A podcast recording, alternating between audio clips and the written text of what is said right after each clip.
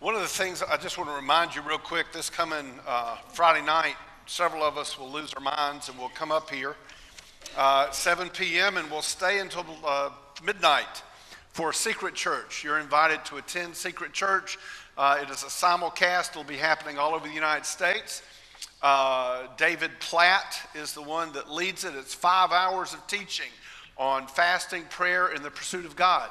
It is worthwhile. You can go on Realm on our, you can go to our church website to link over to it, or if you know how to get on Realm, go on Realm, sign up for it. The cost is $8. You get this book to do. You can just show up and purchase it at the door. We have room for 50 people. So invite you to come this coming Friday night Secret Church. One of the things that they teach you in, in preacher school to never do when you preach is you never open with, a, with an apology. You never open with an apology. It immediately puts you in a position of weakness and makes your audience think that maybe you've got problems. And I want to open today with an apology. well, that, that's the way this kind of thing works. I sat down to write a traditional Easter sermon. I went to the, I'm going to read the, the crucifixion story, and we were going to go that direction. And I sat in my study for eight hours maybe typing five or six words at a time, and it just would not come out of my fingers. So I kept going back to last Wednesday. I was invited to preach the uh, Holy Week service, the Wednesday service over at the uh, Gray United Methodist Church. And I kept, that sermon just wouldn't get out of my head. It just kept coming back. And I kept saying to the Lord, Lord, I can't preach that sermon again because about 12 of our folks showed up and heard it, and it would be a rerun for them. And He said, That's okay, they need to hear it. Not really. What He really said was this be very grateful that you've got some church members who were free during the day on, on Wednesday, who's very graciously came over to the Methodist Church to hear the Word of God preached, to be with their friends, and to support their pastor. And it is a very humbling thing, and you are very kind and very gracious for doing that. And y'all don't know how much I appreciate it. And I apologize for inflicting the same sermon on you again. It has been updated just a little bit, of course, but the message is, is it's the message. It's what we need to hear today. So that's where we're going. Now, I do want to read the crucifixion story. Don't want you to go there. Don't turn in your Bibles. When you turn in your Bibles, I want you to turn to the book of Hebrews, chapter 12. It's after all the T's, the Thessalonians and Titus and Timothy, and there's Philemon, and then there's, and then there's Hebrews. You want to go there, 12, chapter 12, verses 1 and 2. That's where the, the main body of the message comes from.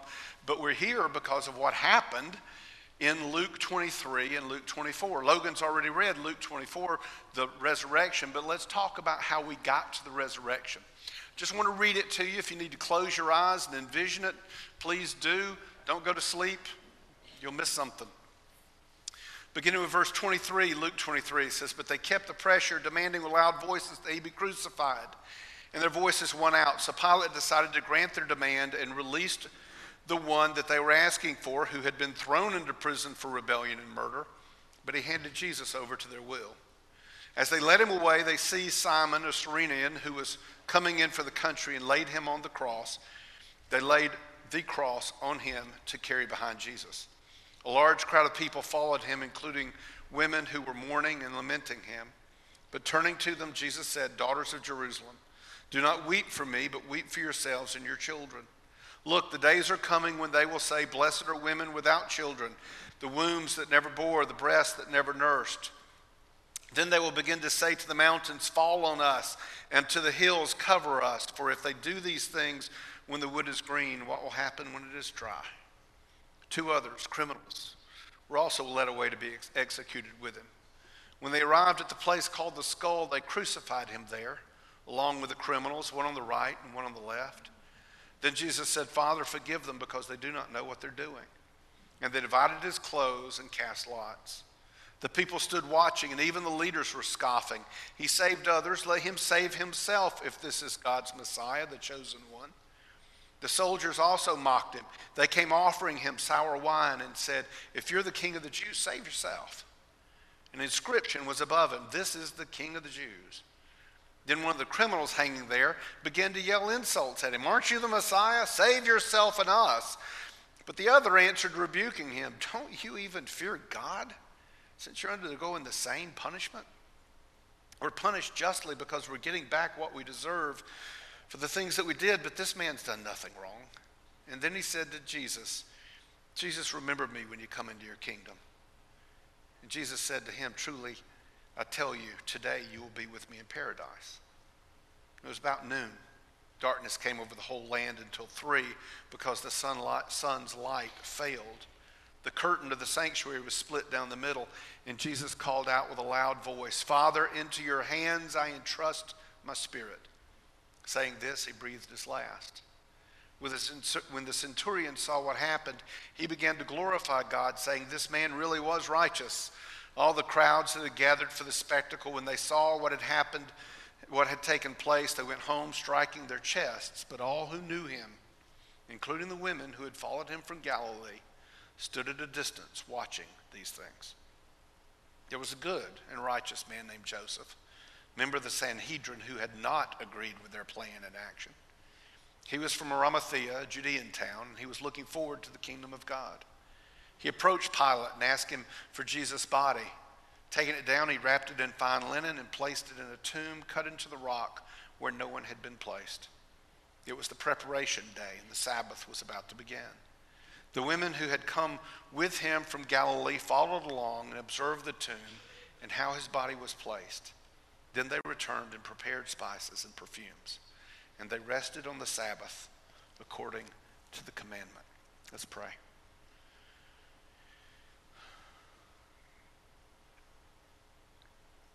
Father, this morning I pray that we would hear but one voice and it would be yours. I know that there is an evil one who wants to own us. I know that there are things that happen that we cannot see,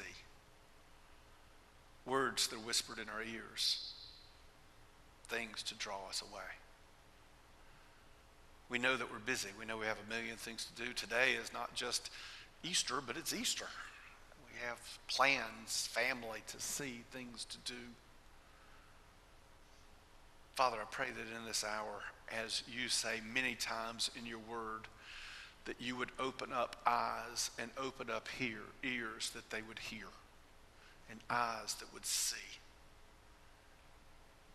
And that for the first time, or maybe, Lord, for the first time in a long time, we would see the glory of being a child of God. Lord, if you don't do it, they're not going to hear. And if we don't hear, we go home unchanged. And that would be a sad thing. Please, Father, forgive me of my sins. Keep my mind clear and focused totally on you. Help us to hear Jesus and Him alone this morning. In Jesus' name, amen. Danny Dubose has helped us a little bit. He's gone onto Facebook and posted something the other day. He and I talked about this a while back. It's the definition of the word passion. If you look at the Merriam Webster dictionary, you'll see the word passion says, the sufferings of Christ between the night of the Last Supper and his death. And you don't have to look down in the definition, it's the very first one that's listed when you see the word passion. It is the sufferings of Christ between the night of the Last Supper and his death. The sufferings of Christ. Get that word into your head right now and hang on tight. The sufferings, the sufferings of Jesus Christ. Now, you know, I ask I, I, I, apologized just a few minutes ago. I said that's the wrong thing to do, the wrong way to open up any kind of public speaking. Now I want to apologize again. Twice in the very beginning. This could be a disaster, right? Yeah, well, here's the deal. The reason I'm going to apologize again, I'm going to ask you to do something that I hate to do. All right? When I'm sitting, I've got a rebellious streak. We all have a rebellious streak. I sit in the back, and when some preacher comes in and says, Okay, raise your hand if so and so, I usually sit in the back and I say, I ain't raising my stupid hand. You ought to do better, not have to have me raise, your, raise my hand. I need you to raise your hand today, okay? When I ask you, I got four questions to ask. I'm going to ask you to raise your hand because we need to see a visual. We need to see. We need to see we need to see how this thing works. So let's just get on with it. Here it is. In the last year, in the last year, have you or someone you know had a car accident? Raise your hand. Raise your hand. All right? All right, thank you very much. In the last year, have you or someone you know been seriously sick and hospitalized? Greg, raise your hand, son. I know you were there. I saw you. Raise your hand. All right? All right. Third question. In the last year, have you, do you know someone? Is there someone that you loved, someone that you still love, or someone that you know that has died? Raise your hand. All right, last question. How many of you raised your hand all three times? See, there's an obvious point to be made here, a very obvious point. We will all suffer. We'll all suffer. Every last one of us will suffer. There's no escaping it. Suffering visits everybody we know and it visits us. And when we suffer, we feel alone, we feel heartbroken, we feel that there is no one that knows or understands, we feel confused, we have a million thoughts in our heads. And people ask a question with all this suffering in the world, why does a good God allow good people to have bad things happen to them. When I was in seminary, we took a whole semester to study called theodicy, the problem of evil. How does a good God let bad things happen to good people? And, and we studied, and there's a million theories out there, but I've come to one spot. I finally, this, I, this is Randy, this is my one spot that I fall on. There's sin in the world because we chose it, and He let us. See, we all have a rebellious streak. It's not just me that's rebellious. You think of yourselves and the thing, the time when you were a little child and your mama and your daddy said, "Don't you step one foot out of," and the minute your mama wasn't looking, you went, just to show your mama that you ain't in charge, old woman. I am. Right? Every last one of us. Every last one of us. Every last one of us. We have a rebellious streak. And see, the Lord, when He created us and put our ancestors in the Garden of Eden, He said, I will let you choose. And they chose. And when we choose to do it on our, on our own, that rebellious streak is there. That brought sin into the world. Sin brought death and disease and suffering. This morning in Sri Lanka, three churches were bombed. 200 Christians died this morning in Sri Lanka. Why did that happen?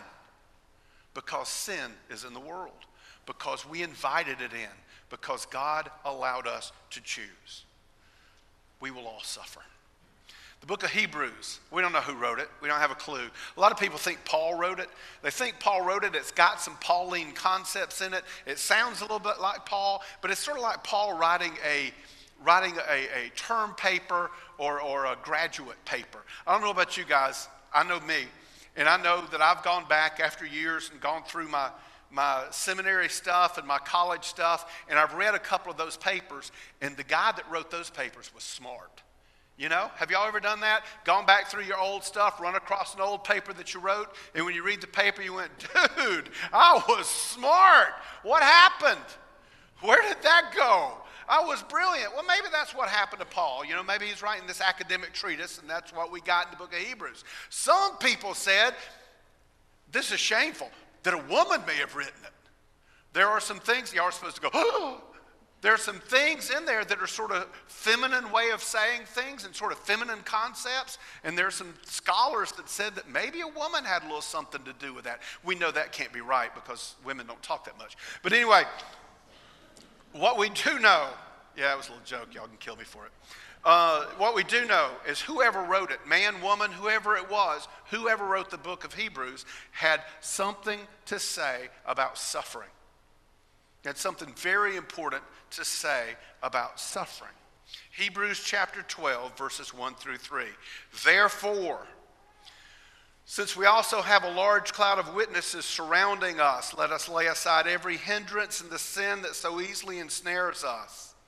Let us run with endurance the race that lies before us, keeping our eyes on Jesus, the source and perfecter of our faith. For the joy that lay before him, he endured the cross, despising the shame, and sat down at the right hand of the throne of God. For consider him who endured such hostility from sinners against himself, so that you won't grow weary and give up. We started with the therefore, so we have to see what it's there for. You guys don't know a corny joke when you hear one, do you? I picked that up from an old pastor one time, and it gets stuck in your head and it won't go away. When you see therefore, you got to find out what it's there for.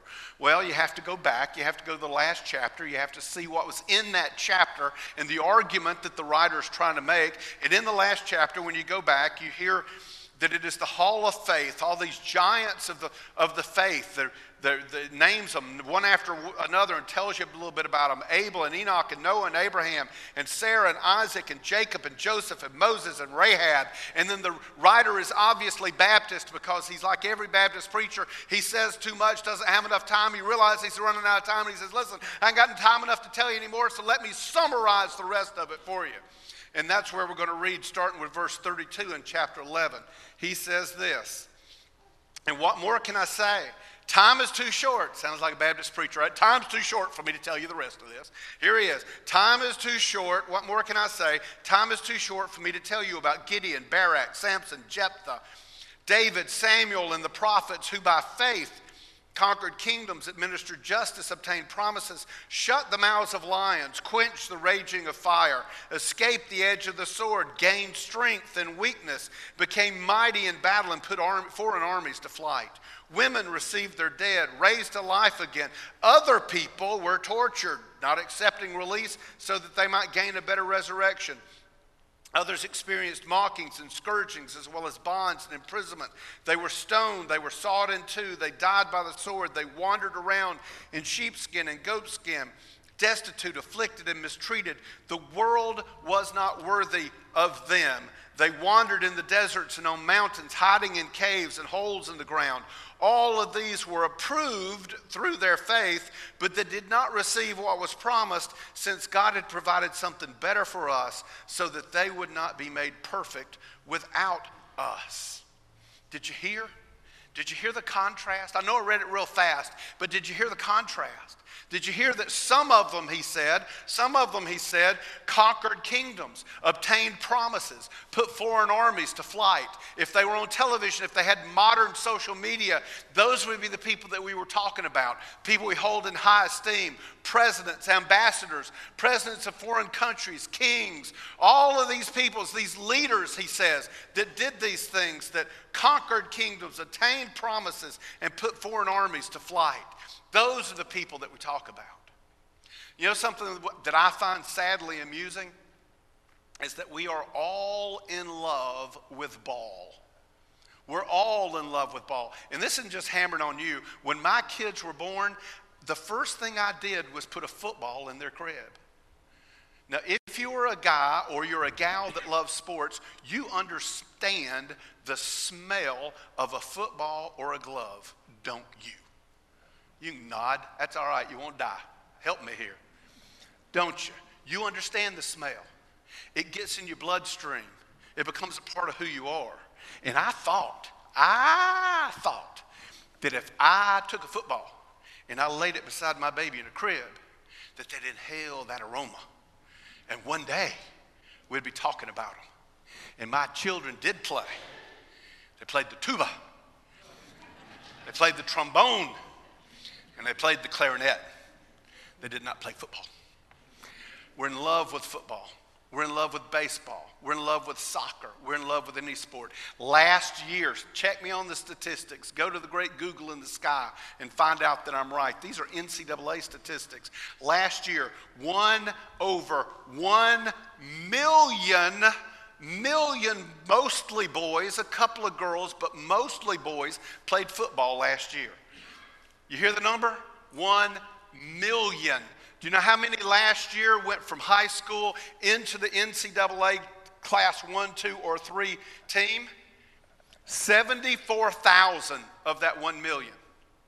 Out of the 74,000 and change that went to an NCAA class one, two, or three team, 255 were drafted into the NFL.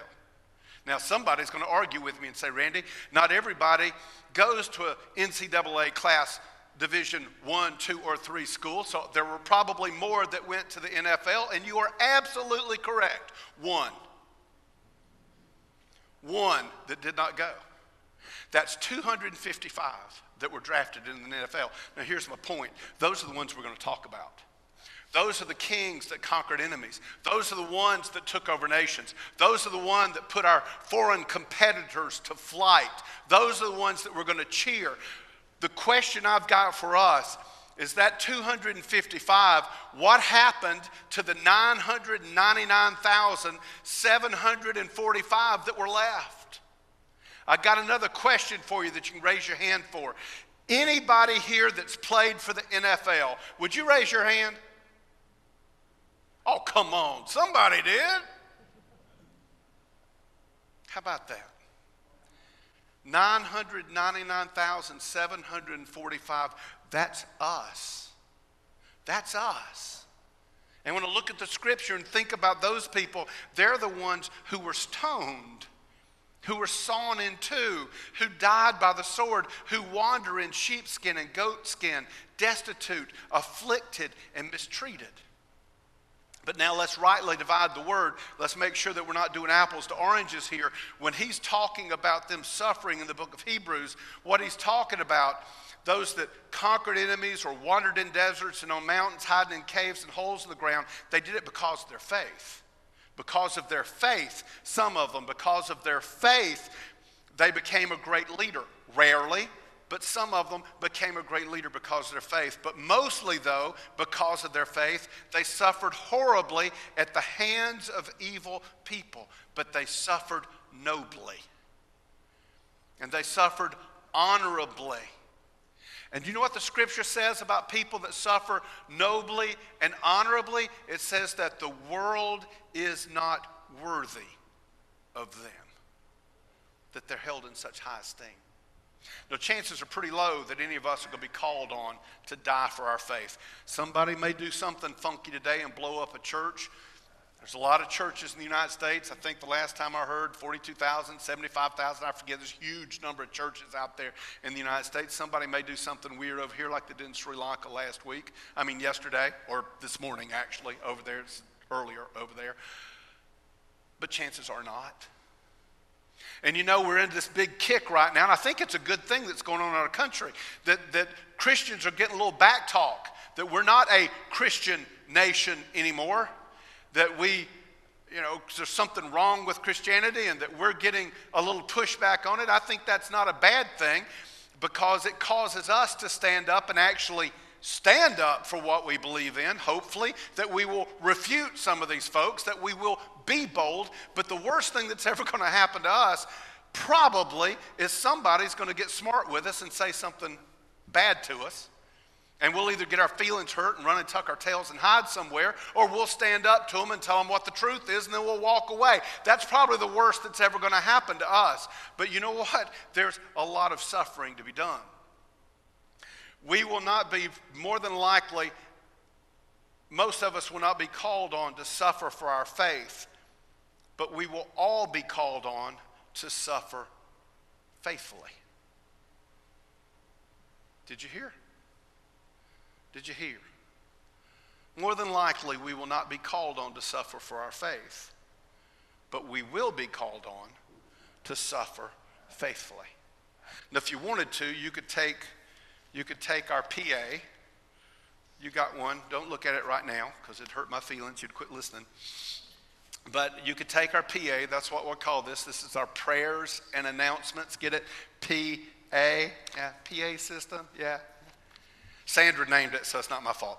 Um, you get your PA and you look at our PA, you can see on there a whole list of people on the prayer side that are suffering. We have one of our members here this morning who's suffering with ALS. We have several of our members who are suffering with Parkinson's. We have several people that have battled prostate cancer. We have a wide variety of other cancers. You can walk around and look at folks in the church, and they'll have a band aid on their forehead or the back of their head or on the side of their face or on their nose, and you know that they've been to the dermatologist, and one more cancer has been taken away. Every one of us can see it. One of our members was in the hospital on Friday getting her vertebrae cemented back together again because she's fighting cancer for the third time and the radiation blew her vertebrae up. So it had to be cemented back together again. One of our members is making decisions right now about what to do about his stage four cancer. Another one of our members that we all know of is fighting for her life right now from a very aggressive form of a stage four cancer. We have people who have had miscarriages. We have people who have, uh, who have children with autism and children with Downs. A member this week had a heart valve replaced while his wife was in rehab recovering from a compound fracture of her left foot that occurred while she's taking chemotherapy and having dialysis. Now, how big can their wheelbarrow be? And that's not everybody. And that's just the physical suffering. How many of you have suffered from broken hearts this year because somebody that you loved very, very much has died? How many of you have suffered because you stood before you stood before a pastor in the eyes of God and you said, Till death do us part, and you found out that that's not always true? How many of us have felt like somebody died when that happened? How many of us have had a partnership fail? Or the job didn't work out, or the money didn't work out like we thought it would, or our bodies just got old and our brains didn't keep up. How many of us? How many of us? That's me, brother. That's the physical suffering, that's the mental suffering. I suspect most of us will never be called on to seriously suffer for our faith, but chances are almost one to one that we will be called on to suffer faithfully. And what do we do? What do we do? You're in church. The answer is Jesus, right? How does Jesus deal with how what kind of help can Jesus give to a person who has neuropathy so bad that when they take the next step, they're not sure that their foot's on the floor or not because they can't feel it? How does Jesus help when a woman is standing in the shower washing her hair that she has loved and, and had coiffed every year or every week or whatever you call it, had her hair fixed. All of this, and as she's washing her hair, it comes out in the handfuls. How does Jesus deal with that? What good is Jesus there? When you're standing in the middle of all of this, what good is He? Hebrews gives us two things. Number one, therefore, since we have such a large cloud of witnesses surrounding us. Guys, I don't know if you believe this or not. I believe it with all of my heart. We, we've, got, we've got things in this world that we cannot see, that they're here. Scripture, Ephesians 6 says, For our struggle is not against flesh and blood, but against the rulers, against the authorities, against the cosmic powers of this darkness against evil spiritual forces in the heavens. We can't see these things physically, but we know they're there. We see when somebody bombs a church in Sri Lanka or in the United States of America, we know they weren't sent by God to do the bombing. There is something else going on there. And you know as well as I do because every one of us has this happen. And do not tell me that you haven't, that you have that voice that whispers in your ear that tells you things that you know are not true, that you can't do it, that you're not good enough, that you could never measure up, that God won't love you, that your wife doesn't love you, your husband husband doesn't love you, your parents don't love you. You've had that voice whispering in your ear. We know who's behind that. We know that there's such a thing as angels. I believe it with all of my heart. I believe it right now that this room's full of angels. I believe that every church in the United States and every church around the world right now, even the churches in Sri Lanka, were filled with angels when this horror went off. I believe in angels, and I believe that there's a great cloud of witnesses Scripture saying it. I believe it's real. I believe there's a great crowd of witnesses. The writer here, that's one of the reasons people think it could be Pauline. Paul always talks about athletic contests. And he puts this picture that there's these witnesses standing and they're, they're in the stands and they're shouting for us. And we're on the ground, we're on the floor doing the race, we're fighting the gladiatorial battles, we are doing the athletic contest, we're doing all of these things. Some of us are heroes. Some of us are, uh, some of the ones in the stands are heroes. Some of them are destitute. Some of them are conquerors. Some of them were mistreated. But they're all in the stands and they're all cheering at us. And they're all saying things to us as we're on the battle, living our life every day. And do you know what they're not saying? Do you know what they are not saying? They are not saying to you, I had it so much worse than you. Buck up. One of the things that people say to me all the time they're suffering, they're hurting, they're in pain. Somebody has, has died that, that they're heartbroken over, and they'll say after they've said it for a while, they start feeling guilty because you know they're standing there with the preacher and they're supposed they think they're supposed to have all these thoughts, and so they turn to me and they say, But so many people have it so much worse than me. Forget that. It's your pain. Live in it. It's yours. It's between you and the Lord. These people that are in the stands, the Lord didn't put them there to tell you they had it so much worse than you. Quit being a wuss. Pull yourself up by the bootstraps. When the going gets tough, the tough get going.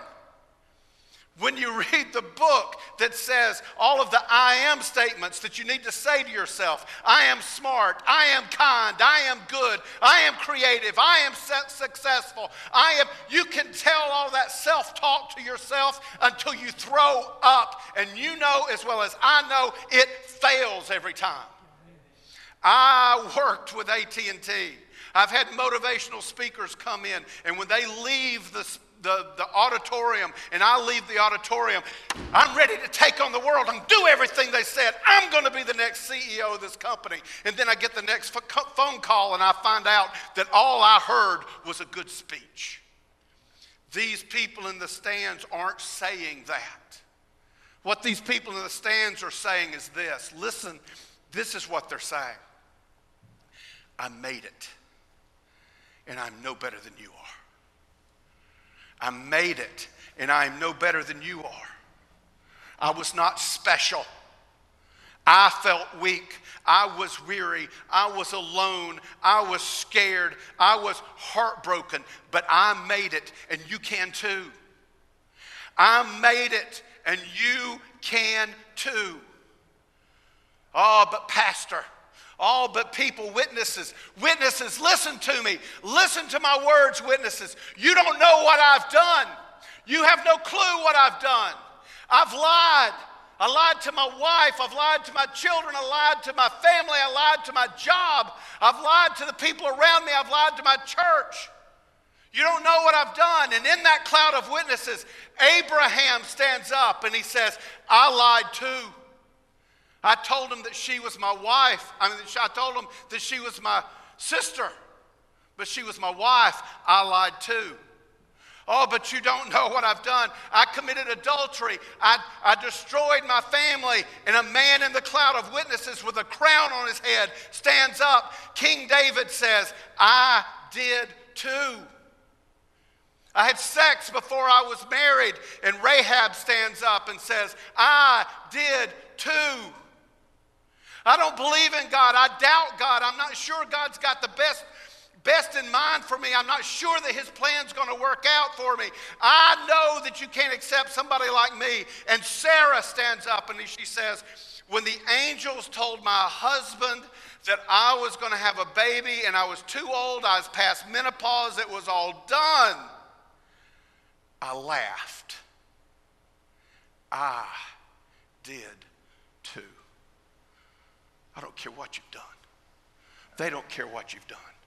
There's somebody in that great cloud of witnesses who has done exactly the same thing that you have done. And they're there today saying, I made it and you can make it too. Now, how did they make it? How did they make it? How did they get there? How did you do it?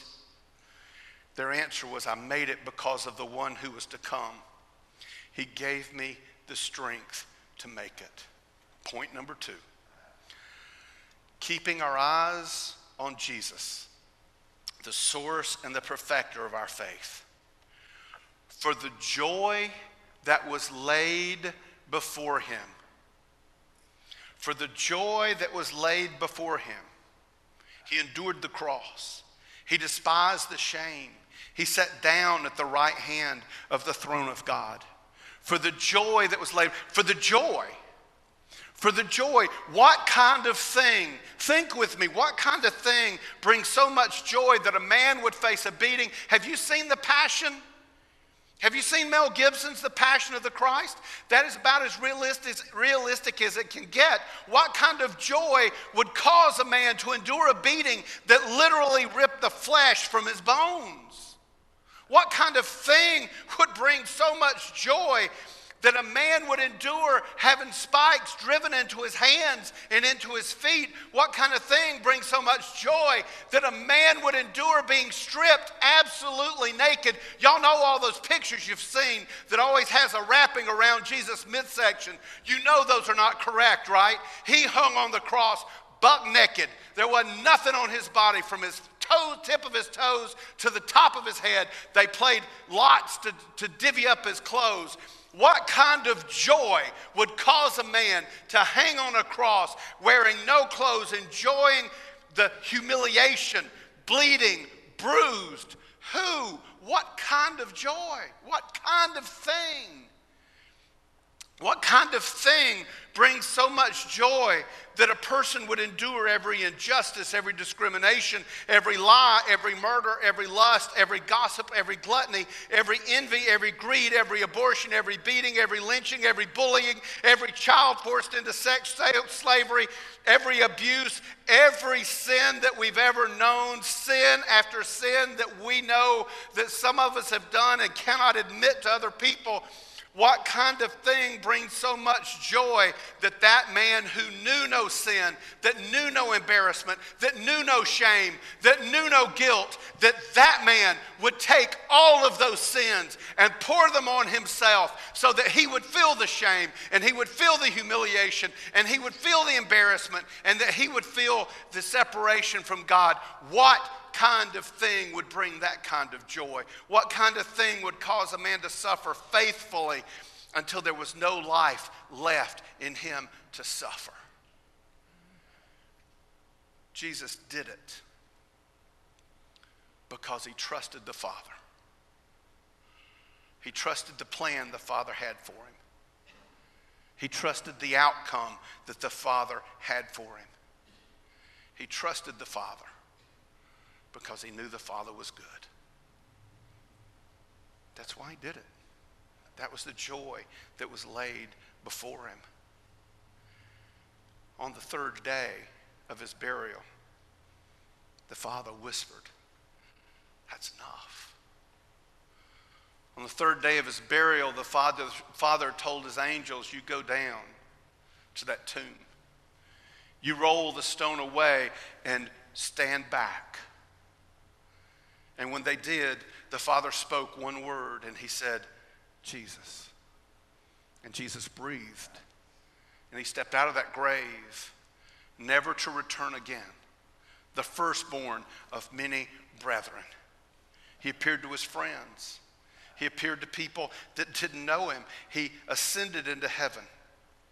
But because he was obedient, because he suffered faithfully, because he trusted the Father, for this reason, for this reason, God highly exalted him and gave him the name that is above every name. So at the name of Jesus, every knee will bow in heaven and on earth and under the earth, and every tongue will confess that Jesus Christ is Lord to the glory of God the Father because of what he did. This is the kind of thing that brings so much joy that a man can endure the most heinous kind of suffering. A single eyed focus on one thing that the Father will deliver what the pro- Father promised he would deliver. Because Jesus did that, because Jesus was obedient to death, even death on a cross, I have the same destiny. Do you not see? Do you not understand? You have the same destiny. There is nothing you cannot endure. There is nothing you cannot do when the Father, by His grace, calls you to do it. You can suffer gracefully, you can be faithful. Jesus, the author and perfecter of our faith, the firstborn among many brothers, the overcomer, calls us to overcome. He says himself, Behold, I stand at the door and knock. If anyone hears my voice and opens the door, I will come into him and will dine with him and he with me. He who overcomes, I will grant to him to sit down with me on my throne, as I also overcame and sat down with my father on his throne. He's going to bring us to a place when we overcome. It says, Then I heard a loud voice from the throne Look, God's dwelling is with humanity, and he will live with them. They will be his peoples, and God himself will be with them and be, his, and be their God. He will wipe every tear from their eyes. Death will be no more. Grief will be no more. Crying will be no more. Pain will be no more because the previous things have passed away. Then the one seated on the throne said, Look, I am making all things new. Don't you want that? Do you not want that? Do you not want to be new? Are you satisfied with you the way you are? Lord, help me. I hope not. I'm not. I can't, I can't wait for the day that I'm made brand new. I can't wait for the day to walk into his presence and to, and to see it all strip away and pour out, and every ache and pain is gone, and I stand before the one who, through his power, walked through everything, knowing that the good Father was going to take him where he needed to go. I stand at the door and knock, he says. I stand at the door and knock. Because he lives, I can face tomorrow because he lives, all fear is gone. Because I know, because I know who holds the future. Life is worth the living just because he lives. Because he lives, we can suffer faithfully. So the world will know that Jesus Christ is Lord. To the glory of God the Father, that's the point. When we suffer faithfully. It's because we're going home. It's because we're going home. Behold, I stand at the door and knock. I know you don't feel worthy. Behold, I stand at the door and knock. I know that you feel like a failure. Behold, I stand at the door and knock.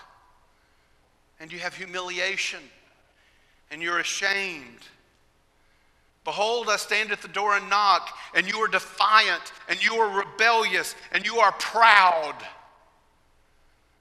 He doesn't quantify. He says, Behold, I stand at the door and knock. Open the door. Open the door. And I'll come in and I'll eat with you. And we'll talk. And you can tell me everything that I already know and then I'll make you brand new. With every head bowed and every eye closed, you've heard the offer that Jesus made to you. I stand at the door and knock. If your heart is breaking, if you need your sins washed away, you need to be made new. You've never trusted Jesus. You didn't, you, you just don't know that his plan is going to take you where you need to go. But you know your plan's not going to take you where to go either because it hasn't up until now, and you know it never will. And you know that you need a Savior. Right now, would you pray this prayer with me? Lord, I give up my right to run my life, and I hand that right over to you. I will follow you to the best of my ability from now on. Please be my Lord and Savior and save me. If you prayed that prayer sincerely, the Lord heard you. He's written your name down as His.